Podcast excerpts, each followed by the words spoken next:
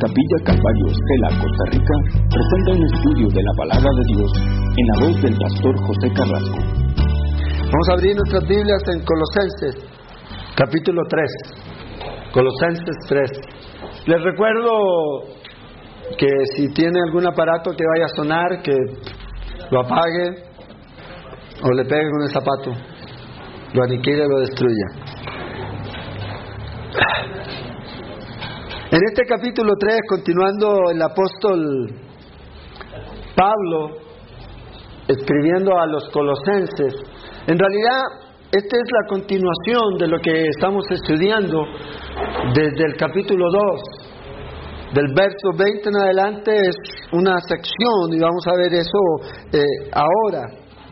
Y lo interesante aquí es que ahora Pablo, después de haber hablado un poco acerca de las cosas que la iglesia estaba sufriendo, producto del legalismo, de las filosofías eh, humanistas, del ascetismo, ahora aquí eh, va a exhortar a los cristianos y les va a recordar su unión en Cristo y cómo ellos deben ahora vivir su vida. Y eso es algo muy importante aquí. Él va a estimular a los creyentes a seguir viviendo y conservando su vida en Cristo Jesús. Y eso es lo que nosotros como cristianos vamos a, aprender y debemos poner en práctica. En los primeros cuatro versículos el apóstol Pablo pone una base teológica para una ética cristiana. O sea, hay una enseñanza, pero también hay algo práctico en lo que debemos hacer. Hay una responsabilidad. Y eso a veces nos puede ocurrir a cada uno de nosotros que llegamos a pensar que yo no tengo ninguna responsabilidad, nada que hacer, ya está todo hecho. Pero Pablo aquí nos va a mostrar que el creyente que está en Cristo Jesús ahora debe vivir su vida nueva, su vida espiritual en Cristo. De la manera en que Él pueda hacer testimonio a otras personas, y es lo que Pablo va a decir aquí. Una vida completamente diferente. Y es ahí en donde debemos apuntar siempre nosotros, a no ser como los demás, sino a ser diferentes. A ser como Dios quiere que usted y yo seamos. Y para que podamos ser diferentes necesitamos vernos en Jesús. Aparte de Jesús, yo voy a ser del montón igual que toda la gente del mundo. No va a haber ninguna diferencia. En Jesús mi vida va a cambiar. En Jesús usted va a ver el propósito de Dios para usted en su vida. Y lo va a ver reflejado en su diario vivir. Entonces, Pablo va a enfatizar en esa relación que tenemos en Cristo Jesús.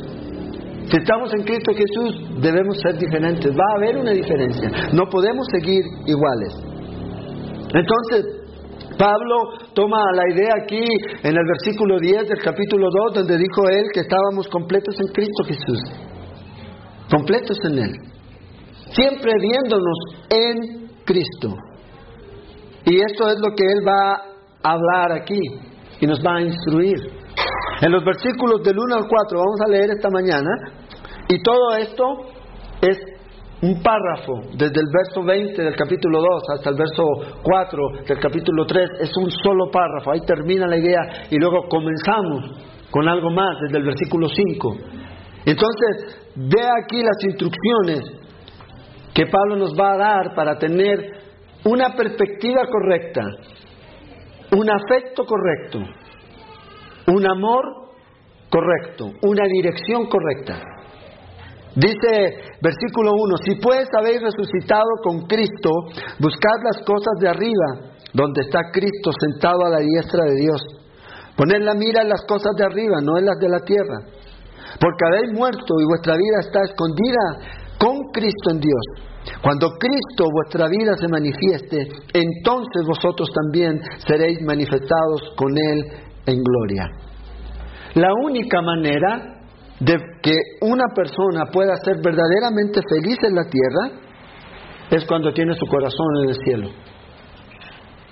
Si su corazón está aquí, usted y yo vamos a darnos cuenta de que no vamos a poder encontrar el verdadero gozo, la verdadera felicidad. Mi corazón debe estar enfocado en Dios, en los cielos.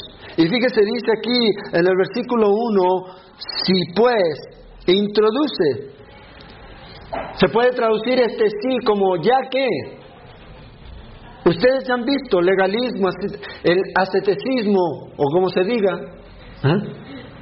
la filosofía, todas estas cosas ustedes no las necesitan en su vida.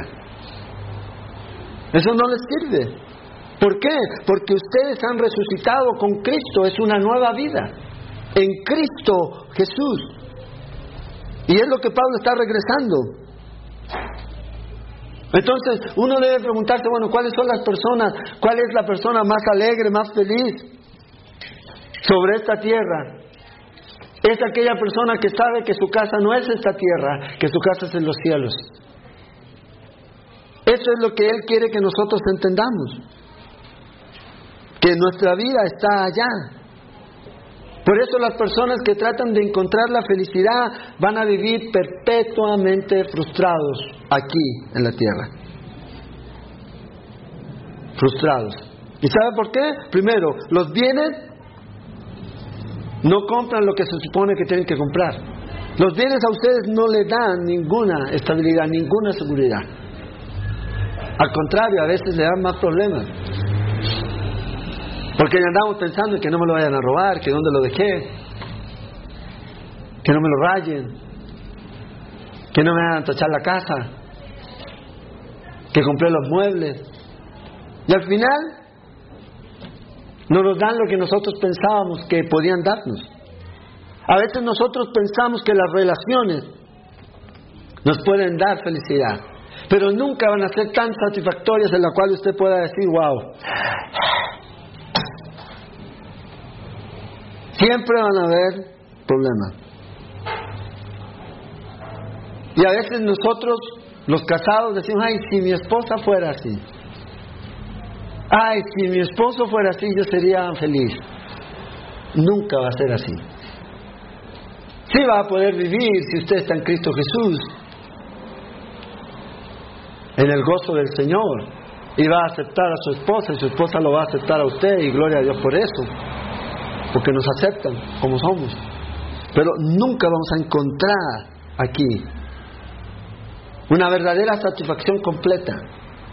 A veces la podemos tratar de buscar y, los sueños. ¿Cuántos de ustedes se escuchan por ahí? Siga sus sueños, prosiga sus sueños.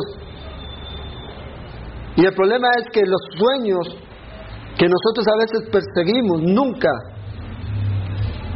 nos van a dar satisfacción. ¿Por qué? Porque cuando logramos algo encontramos que eso no era lo que yo esperaba. Yo no quería esto. Nos vimos a, ah, yo pensé que esto iba a ser mejor. Ah, yo pensé que los bienes iban a darme algo mejor. Entonces la gente a veces tiene esta mente aquí, aquí en la tierra. Pero cuando nosotros tenemos nuestra perspectiva en los cielos, ¿Sabe lo que puede ocurrir en su vida y en mi vida? Que usted disfruta la vida que tiene en Cristo Jesús. Porque usted sabe que usted es ciudadano de los cielos. No importa dónde viva, no importa la profesión que tenga, no importa el carro que tiene, si es que lo tiene, si no lo tiene, no importa. Todo eso es irrelevante.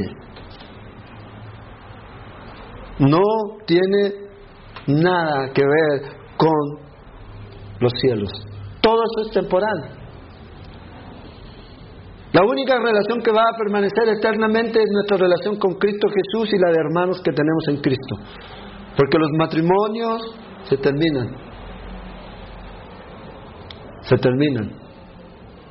Y todos vamos a estar en Cristo, allá en los cielos. Y esa debe ser la perspectiva. Voy al cielo. Pero lamentablemente a veces Ah, nos dicen a nosotros que nosotros somos, eh, tenemos nuestra mente allá en los cielos y por eso no hacemos nada aquí. Pero no es eso. Porque a veces cuando tenemos nuestra solamente aquí, se nos olvida de dónde somos y que somos pasajeros. Y que todo lo que podamos sufrir aquí en esta tierra es sencillamente algo pasajero. Porque un día realmente vamos a llegar al hogar. Este no es el hogar. El hogar está en los cielos. Y vea, Pablo dice aquí, y hay dos palabras que quiero que prestemos atención. En el versículo 1 y en el versículo 2, el apóstol Pablo dice, si habéis resucitado con Cristo, o sea, habiendo sido enterrados con Cristo en el bautismo, ahora somos levantados con Él, dice, buscar las cosas de arriba. La primera palabra en la cual vamos a prestar atención es la palabra buscar. Luego Pablo sigue diciendo aquí, donde está Cristo sentado a la diestra de Dios. Y el versículo 2 dice, poner la mira en las cosas de arriba, no en las de la tierra. Y la segunda palabra es poner. El, poner la mira en el griego es una sola palabra. Y, y lo interesante aquí es qué es lo que Dios nos quiere decir a través de este asunto aquí. Y vea, Pablo dice, buscad las cosas de arriba. Usted está en Cristo Jesús, su, mentalidad, su vida, su dimensión tiene que ser la dimensión espiritual. Y cuando hablo de espiritual no estoy diciendo que usted debe andar levitando y por ahí, no, sino que mi prioridad en mi vida es eso, lo espiritual. Pablo dice aquí que usted ha sido resucitado con Cristo. Entonces, si yo estoy resucitado con Cristo, mi vida ahora debe ser diferente. La dimensión en la vida en la que yo estoy viviendo ahora es diferente. Es espiritual. Ya no en la esfera carnal, aunque soy, estoy en este cuerpo. Pero ya no ya sujeto a las pasiones y los deseos de este cuerpo, sino a lo que Cristo tiene para mí y para usted. Entonces vea, ¿Qué es lo que usted debe estar buscando?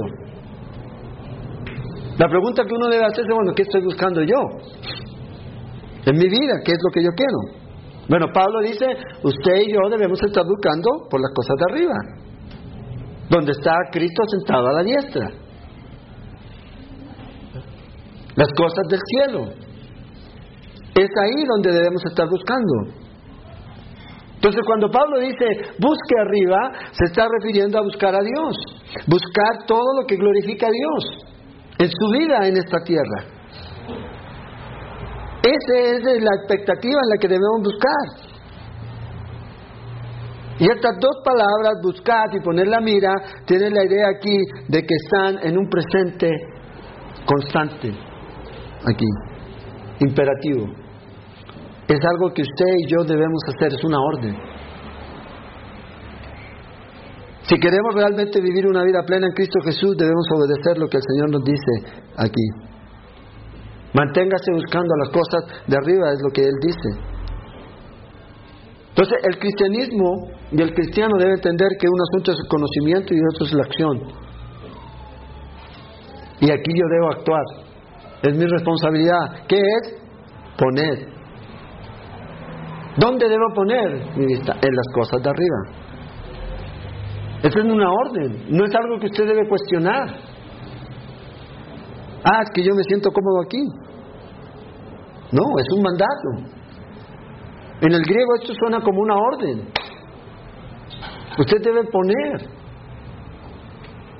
las vistas, sus pensamientos, su foco en las cosas de arriba.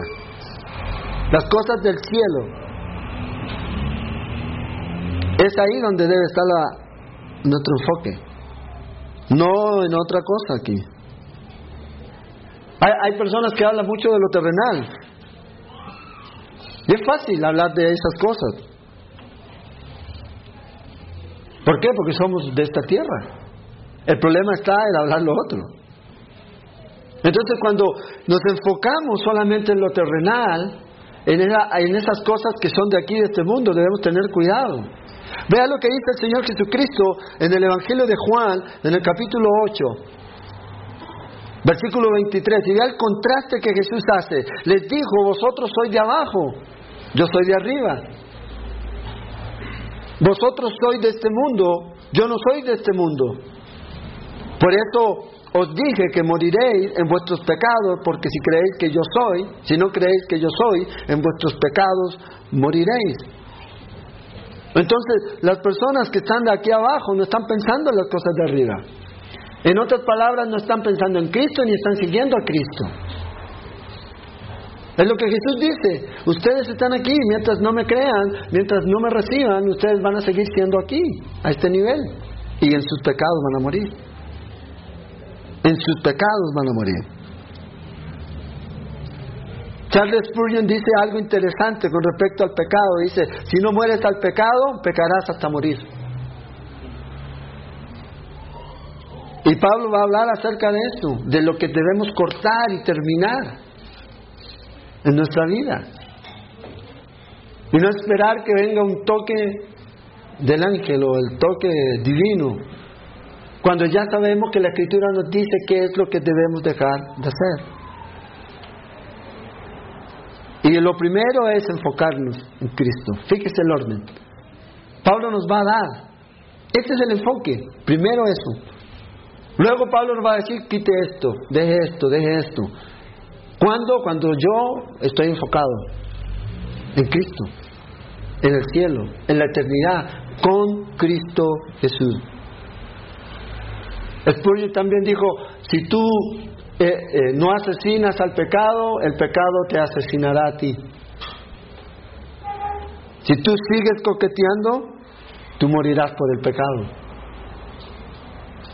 Entonces es importante la perspectiva que nosotros tenemos. Oh almas adúlteras, ¿no sabéis que la comunión con el mundo es enemistad con Dios? Dice Santiago. Y a veces nos acercamos demasiado.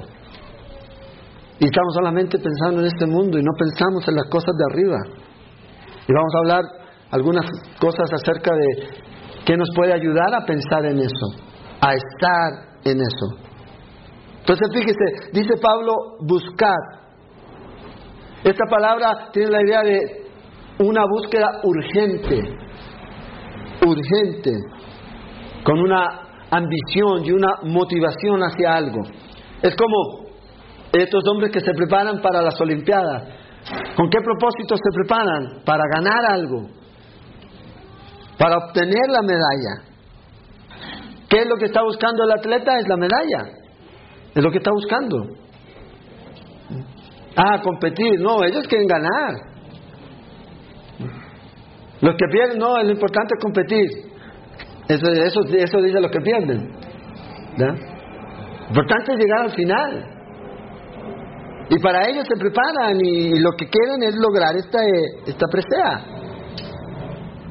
Para luego andar bajando que vea, gané la medalla. Pero el asunto es este. La idea es la misma aquí de Pablo. Usted debe esforzarse en buscar con la misma intensidad en que un deportista busca esos logros, esas medallas, usted debe buscar también por las cosas de arriba. Esa es la misma urgencia. Y Pablo está diciendo que eso es lo que necesitamos hacer.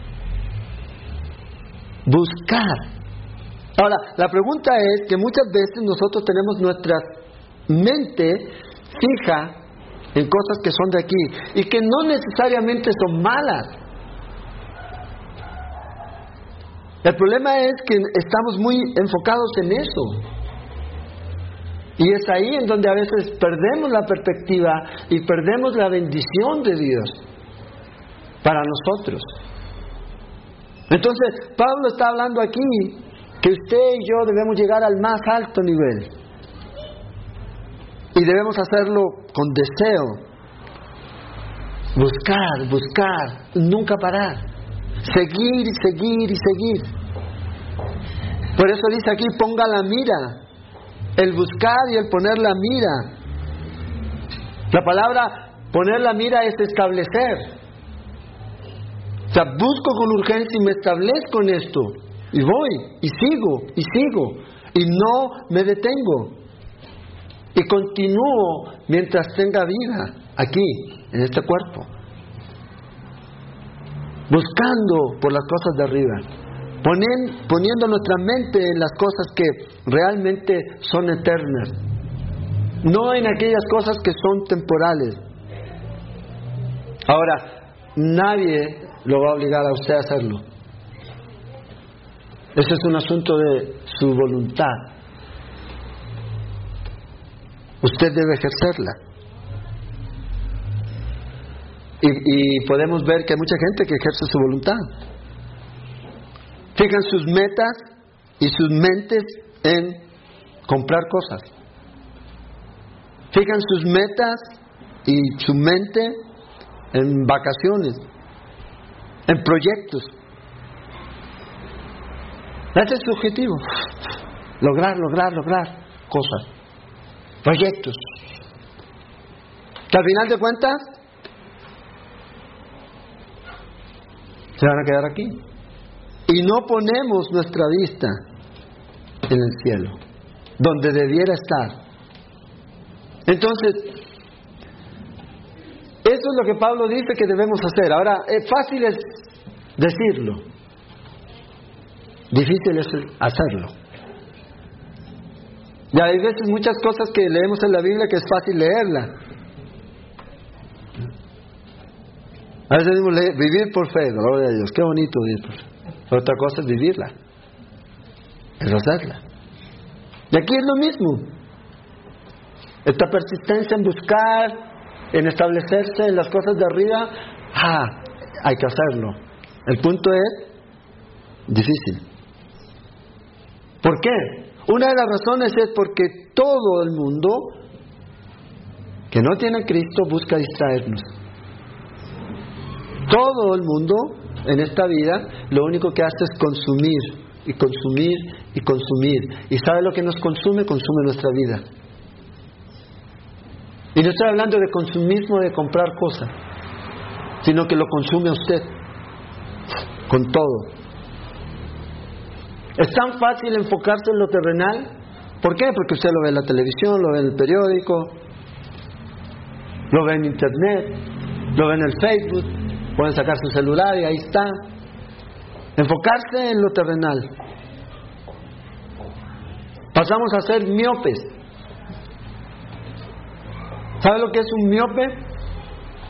Un miope es alguien que solamente ve lo que tiene al frente. Por aquello les aviso, si ustedes andan por el centro y yo no los saludo, no es porque me crea alguien, es que no los veo. Sin lentes no veo.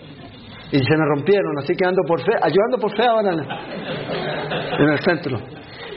Me pongo a la parada del bus esperando que alguien haga parar el bus que va a la juela, porque yo no veo si viene o no. Confiando. Pero a veces nosotros somos así. No vemos lo distante.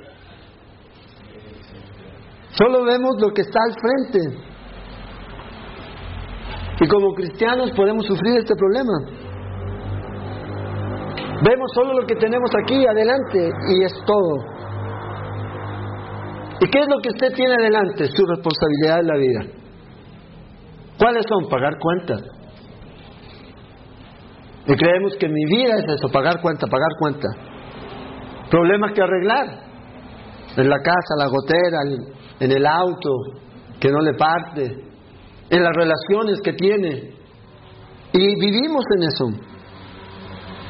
Y mentalmente nuestra vida se consume en estas cosas. Y a eso me refiero que el mundo nos consume. Y nuestra vida gira en torno a esto, pagar cuentas, arreglar problemas. Es todo lo que hacemos, solucionar situaciones. No hacemos nada más. Nada más. Y, el apóstol Pablo dice aquí que necesitamos poner la vista arriba. Poner la vista arriba. A veces uno dice, bueno, voy a tener un devocional con el Señor. Ah, pero es la hora del desayuno después. Es mi mente. Estamos demasiado terrenales. Ah, después tengo que llamar porque hay un trabajo ahí. O tengo que hacer esto. nos damos el tiempo. Los problemas, las situaciones nos consumen demasiado y no tenemos el tiempo ni siquiera para abrir un momento la Biblia, para sentarse y para orar. Lo único que queremos es lograr lo que yo quiero. Es todo. Y ahí está el enfoque. Aquí. Y usted y yo tenemos una batalla. Y si la peleamos solos, estamos perdidos. Tenemos una batalla con el mundo, con la carne y el diablo. Y ellos tienen ideas muy claras sobre todo. Y lo pueden arrastrar. Y nos pueden arrastrar.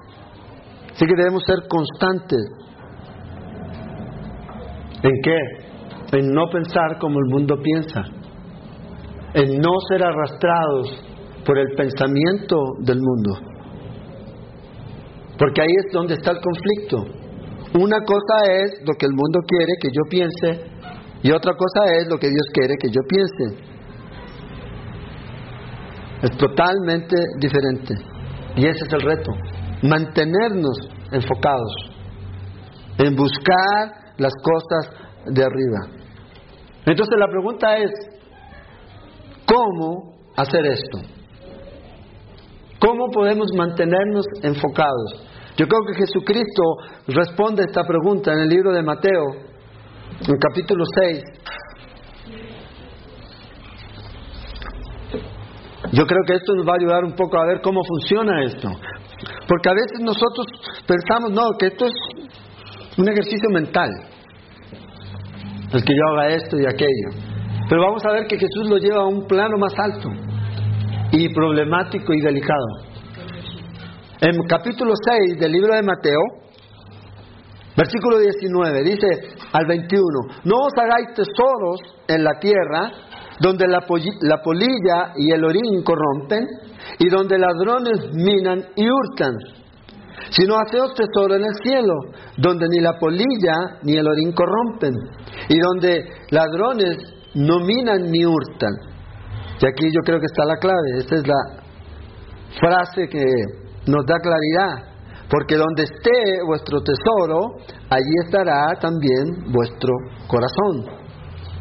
Fíjese, donde esté vuestro tesoro, allí estará tu corazón.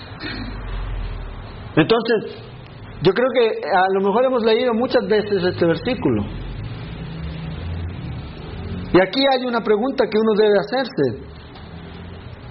¿Dónde estoy yo invirtiendo todo mi tiempo, mi energía, mis recursos, mis talentos, mis habilidades?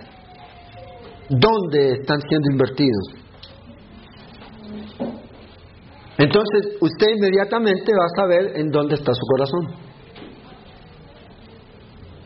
Si usted se da cuenta en dónde está invirtiendo mayor tiempo, mayor energía, mayor cosa en esto y aquello, etcétera, usted va a darse cuenta dónde está su corazón. Jesús nos dice aquí que debemos acumular tesoros en los cielos. Obviamente que no se está refiriéndose a dinero, una manera de pedir dinero como usan algunos, sino sencillamente nos está enseñando una lección, nos está enseñando un principio, que es lo más importante aquí. Yo creo que el Señor nos quiere sacar de la esfera de este mundo. Céntrese arriba. Sí, está bien, usted va a seguir viviendo aquí, pero su enfoque no es este. Trabajo para vivir, no vivo para trabajar. Enfoque equivocado. Los hobbies, ah, este vive para el fútbol, ¿ha escuchado? Vive para esto, vive para esto. Si eso solamente es lo que usted hace o lo que usted tiene en mente el enfoque, no es correcto. No es correcto. Si alguien tuviera que decir algo de usted, en qué invierte su tiempo, en qué invierte usted su, su vida, ¿qué piensa usted que dirían? No, esta persona solo vive para esto. O otro dice, ah, este vive para ella. Pobrecito. O pobrecita. Y ahí es donde está mal enfocado. Hay algunos que tienen su tesoro en Microsoft, Apple, iPad, Himpon, Phantom y todas esas cosas. Ahí está. Su corazón. Y debemos decirlo. En el hobby o no en la película, sino en lo que usted hace. Es lo importante aquí, que su corazón sigue donde está su tesoro.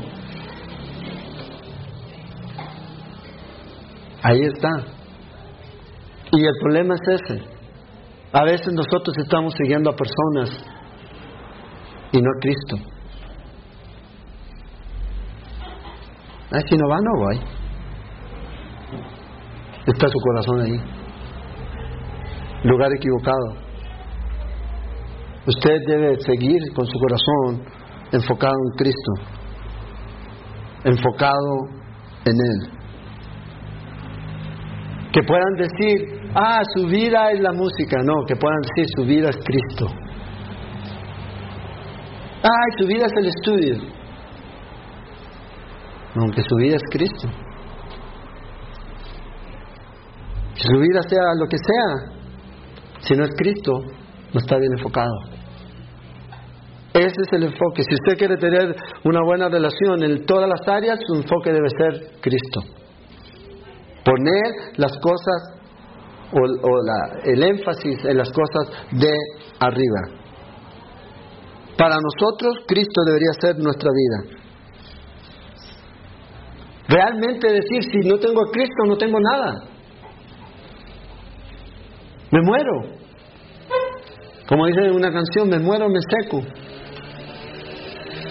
Soy como un pájaro herido. ¿Eh? No sé quién la canta, pero parece que sí, por así dice. Pero a veces es, es bueno, pero a veces igualamos las prioridades en nuestra vida con Cristo. Y cuando no hay lugar para eso, en comparación, no quiere decir que yo debo desechar, pero yo debo tener en cuenta algo más importante, es Cristo. ¿Se acuerdan cuando la gente quería seguir a Jesús? Le dijo, ¿quieres seguirme? Mira, ven, primero aquí duermo yo. Mi almohada tengo. Ah, sí, Jesús, deja. Uh, celular, Señor, ya vengo. Se fue. No nos llame, yo lo llamo. ¿Has visto cuando va a entrevista de trabajo? No nos llame, nosotros lo llamamos. Eso quiere decir que no quedó. Lo más probable es que no lo van a llamar. Pero hay mucha gente cuando Jesús pone, ¿verdad? Estas reglas estos requisitos para seguirlo. Pero ¿cómo? Vea, si usted ama más a padre o madre más que a mí, ¿qué dijo Jesús? No es digno. Wow. Yo te digo, Señor, yo te seguiré, pero primero deja que vaya y entierre a mi papá. Tu papá todavía estaba vivo. O sea, tenía que esperar. Dice, aquel que pone la mano en el arado y mira para atrás no es digno de mí. El requerimiento es grande. Y por eso hay muchas personas hoy día que están invirtiendo su tiempo en sus carreras, en sus relaciones, en sus logros personales, y por eso su vida espiritual se ve mermada, estrangulada, y no crecen. Parece como que crecen, pero están así como los enanitos, así como los detrás de él, queriendo mostrarse. No hay un crecimiento. Y eso es por lo mismo. Porque viven para cierto tipo de cosas, pero no para Cristo. Trabajo porque es mi responsabilidad trabajar. Es mi responsabilidad. Pero no es el fin en sí mismo. No es lo único que hay, hay otras cosas, ¿sabía usted? Y el apóstol Pablo nos está diciendo aquí, invertir mucho tiempo en aquellas cosas que no nos edifican. Entonces, si yo puedo mirar y usted puede mirar en qué yo invierto mi tiempo, usted va a saber dónde está mi corazón. ¿Dónde está mi corazón? ¿Dónde está mi enfoque? Entonces, ¿cómo podemos invertir y enfocarnos en el reino? ¿Cómo podemos hacer que nuestro tesoro realmente esté en el lugar correcto? Para que nuestro corazón esté en el lugar correcto. Primero, si quiere apuntar, si no quiere apuntar, también lo puede escuchar el estudio por internet. Primero es nuestra energía, adoración. Justamente hoy día Víctor hablaba de adoración y dije, va a predicar, salvado. Pero, exacto, reunimos para adorar al Señor. Y eso es algo muy importante. Cuando adoramos al Señor, nuestro corazón se convierte hacia dónde? ¿Hacia dónde está enfocado? Hacia Dios, hacia el cielo. Y debemos dar gracias a Dios por la oportunidad que Él nos da de poder adorarlo, de poder cantar, de poder estar juntos. Adorar a Dios es algo muy importante. Exaltar a Dios, centrarse en el Señor. Aparte de mí, aparte de mis problemas, es centrarme en el Señor. Vean, el libro de Zacarías, en el capítulo 14, hay algo interesante ahí. Esto es profético. Va a ocurrir. Pero quiero que veamos algo aquí, en el capítulo 14, en el verso 16 y 17. Nos enseña algo aquí acerca de la adoración. Y todos los que sobrevivieren de las naciones, esto es después del, de los siete años de tribulación, que vinieron contra Jerusalén subirán de año en año para adorar al rey, a Jehová de los ejércitos. Dice, vendrán de año en año a adorar al rey, a Jehová de los ejércitos, y a celebrar la fiesta de los tabernáculos. Y acontecerá que los de las familias de la tierra que no subieren a Jerusalén para adorar al rey, Jehová de los ejércitos no vendrá, dicen, sobre ellos lluvia. Ve aquí qué interesante. Cuando el Señor establece su reino aquí, Jerusalén, la gente va a venir y va a ir a adorar. Ahora, aquí no se dice que las personas son obligadas a ir, sino que van a ser invitadas a venir a adorar. No es una obligación. Pero obviamente que esto tiene o va a haber un resultado, una consecuencia, el no ir. Pueden ir, más sin embargo no es obligación ir. Pero si no van, van a recibir una consecuencia. ¿Qué puede decir la gente? ¿Sabes qué? No estoy interesado en ir a adorar al Señor hoy día. No quiero ir este año.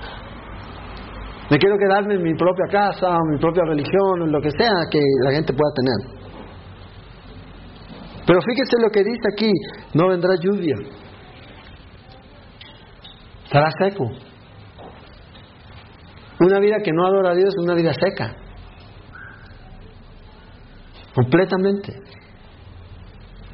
Una vida que no adora a Dios va a ser estéril, árida, sin lluvia en su vida. Y obviamente no va a estar enfocada arriba. La gente no viene a adoración. Cuando cantamos, ¿para qué total? Porque a veces la gente piensa que los primeros 30 o 40 minutos son para que él pueda llegar al estudio. Dale chance, dale 40 minutos más para que llegue. Pero no, es el tiempo de adorar. Cuando adoramos al Señor, nuestro corazón se prepara para la palabra de Dios. El Espíritu Santo comienza a trabajar. Ah, no, pero pastor, usted no sabe, yo adoro en la casa. O cuando voy en el carro, y está bien adorar al Señor. Pero es muy importante que como familia de Dios estemos juntos para adorar a Dios. Vea lo que dice en Segunda de Crónicas. Nosotros ya estudiamos esta porción, los que están viniendo los estudios los jueves, en el capítulo 5 de Crónicas.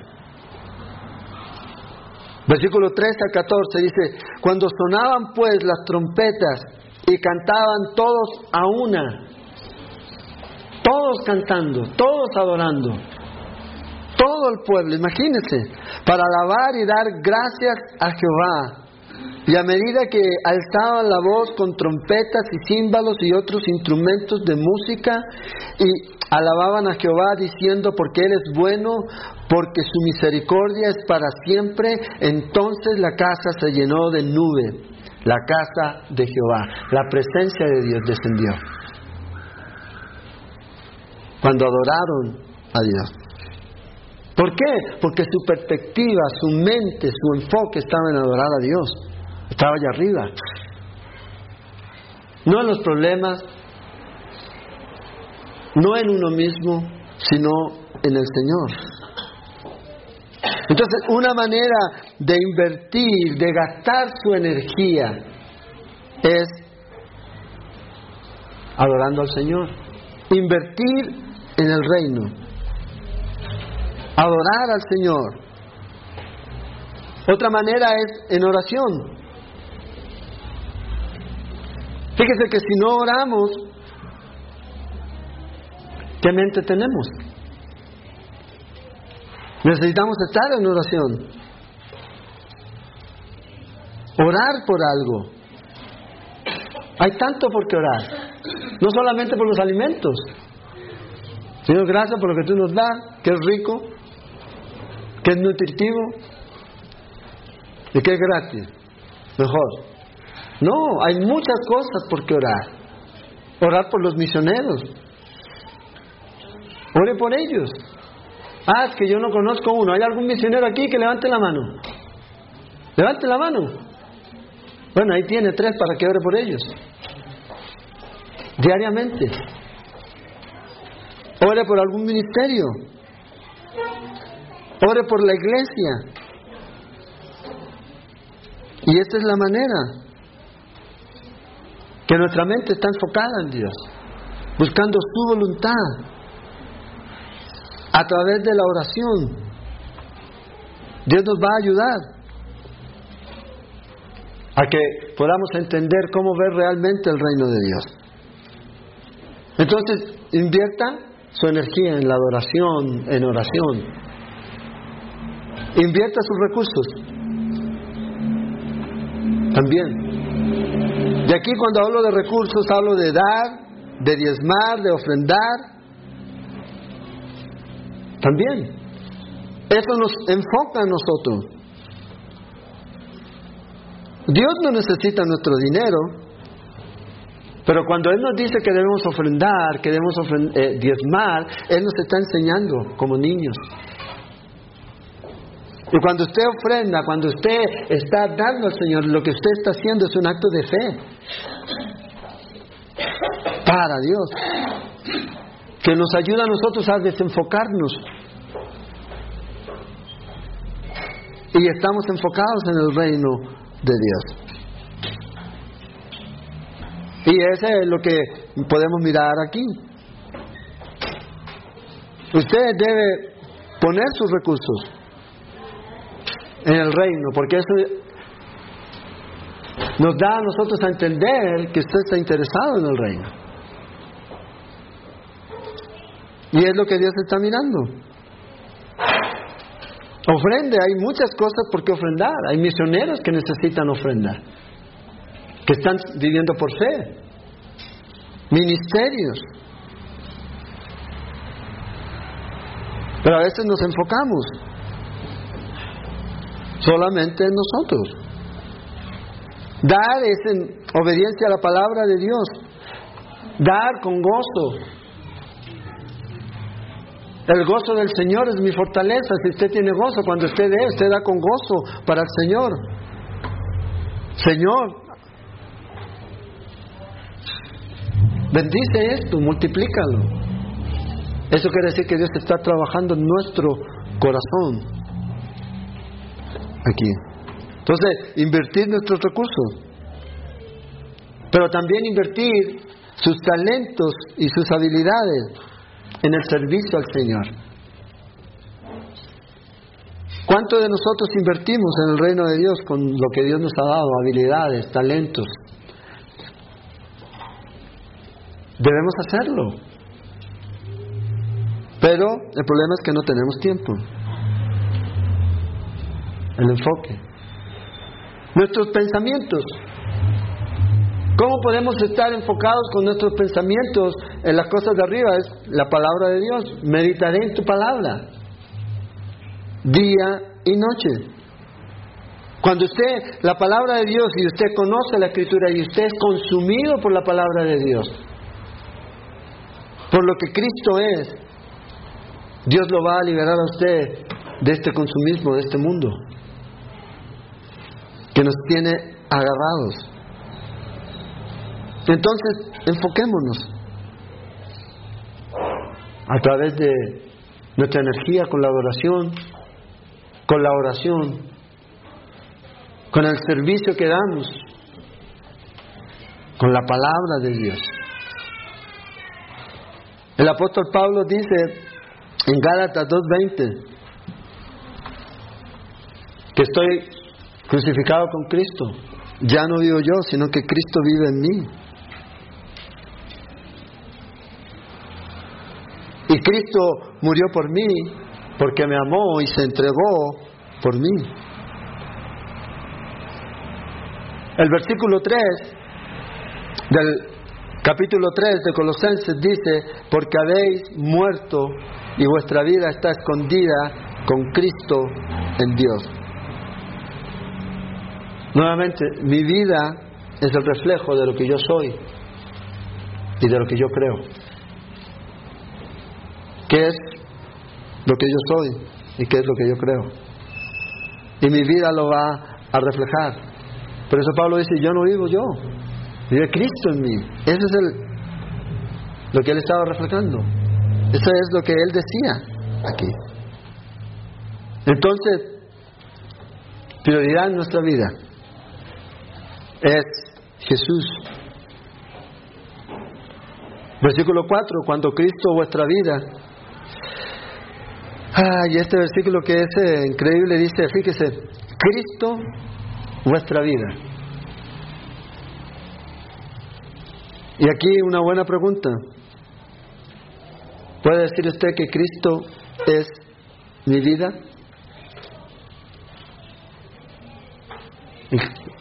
Pablo lo dice. Y Pablo lo había dicho. Cuando dice, para mí el vivir es Cristo. El vivir es Cristo. ¿A quién necesito yo? Es a Cristo. ¿A quién necesita mi esposa? Necesita más de Cristo en mí. Y ella va a ser bendecida. Y yo necesito ver más de Cristo en ella. Y yo voy a ser bendecido.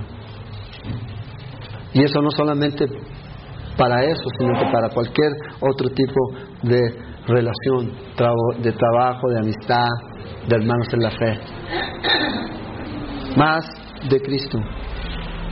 Fíjese, cuando Cristo vuestra vida se manifieste, entonces vosotros también seréis manifestados con Él en gloria. El versículo 3 habla de nuestro pasado. El versículo 4 habla de nuestro futuro. Aquí. Cuando Cristo se manifieste. Y cuando eso ocurra, usted y yo vamos a estar con Él. Aquí el, apóstol Pablo está hablando del, no del rapto de la iglesia, sino de la segunda venida de Cristo. El rapto de la iglesia es Cristo viniendo por su iglesia. La segunda venida de Cristo es Cristo viniendo con su iglesia a establecer el reino. Y aquí Pablo dice, cuando se manifieste, nosotros vamos a ser manifestados con Él. Y no solamente lo dice aquí, sino que también lo dice Pablo en Filipenses 3, versos 20 y 21, más nuestra ciudadanía está en los cielos, de donde también esperamos al, Señor, al Salvador, al Señor Jesucristo, el cual transformará el cuerpo de la humillación nuestra para que sea semejante al cuerpo de la gloria suya, por el poder con el cual pueden también sujetar a sí mismo todas las cosas. Ciudadanía en los cielos. ¿De dónde? Esperamos al Salvador. En Juan, en primera de Juan, capítulo 3, versículos 2 y 3, Juan dice esto, amados, ahora somos hijos de Dios y aún no se ha manifestado lo que hemos de ser. Pero sabemos que cuando Él se manifieste, Cristo, seremos semejantes a Él, porque le veremos tal como Él es. Y todo aquel que tiene esta esperanza en Él, se purifica a sí mismo, así como Él es puro. Muy pronto, coming soon, vamos a ver a Jesús. En cualquier momento vamos a ver a Jesús. Y cuando veamos a Jesús nos va a decir, esto es lo que yo les había dicho. Y luego vamos a regresar con Él. A establecer el reino aquí. Jesús lo dijo, ustedes ya no me van a, decir nada más hasta que venga y me digan bendito el que viene, Mateo 24, 30. El que viene en el nombre del Señor, en gloria, lo mismo los ángeles le dicen a los discípulos cuando estaban mirando hacia arriba en Hechos 1.11. ¿Por qué miran ustedes arriba? Así como se fue, Él va a regresar. Apocalipsis 1.7 dice que va a regresar en las nubes, con poder y gran gloria. Y nosotros con Él.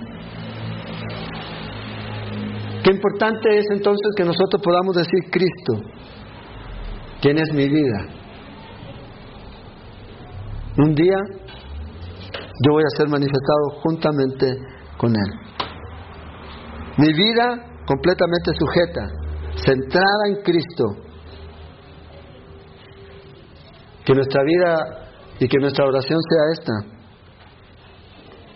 Señor, sé tú mi vida. Señor, sé lo más importante para mí. Esto es el deseo y el anhelo, enfocándonos allá, allá. Por ahora pasamos muchas cosas, pero su amor, su afecto, su enfoque más importante no es esta tierra, es allá, en los cielos. Señor, ayúdanos a invertir en el reino. Tiempo, servicio, todo porque es ahí realmente donde debemos estar, enfocados. Ahora, usted me dice, pero yo necesito esto, ya que sí. Otra vez, donde usted invierte y gasta mayor tiempo, es donde está su corazón, porque ahí está su tesoro. Ese es el asunto. No es que, ah, yo tengo que dejar de trabajar y me voy a de misionero y qué sé yo, y, y lo demás. No. Que no hago nada más, no. Hago. Sigo siendo esposo, sigo siendo papá. Pero mi enfoque, ¿dónde está? Eso va a mostrar dónde está mi corazón. Más de Cristo, menos de mí. Y eso lo va a mostrar nuestra vida. El diario vivir. La próxima semana vamos a mirar, ahora que sabemos que debemos estar enfocados allá, lo que debemos dejar, hacer a un lado, que a veces nos impide poner nuestros ojos allá, nuestra mente allá. ¿Por qué? Porque pensamos mucho, mucho en esas cositas que Pablo va a mencionar en el próximo sección del versículo 5 en adelante. La próxima semana vamos a seguir. Esperamos que este estudio de la palabra de Dios haya sido de edificación para su vida. Le invitamos a visitar nuestro sitio en internet www.ministeriosela.com donde encontrará más estudios y recursos para su edificación.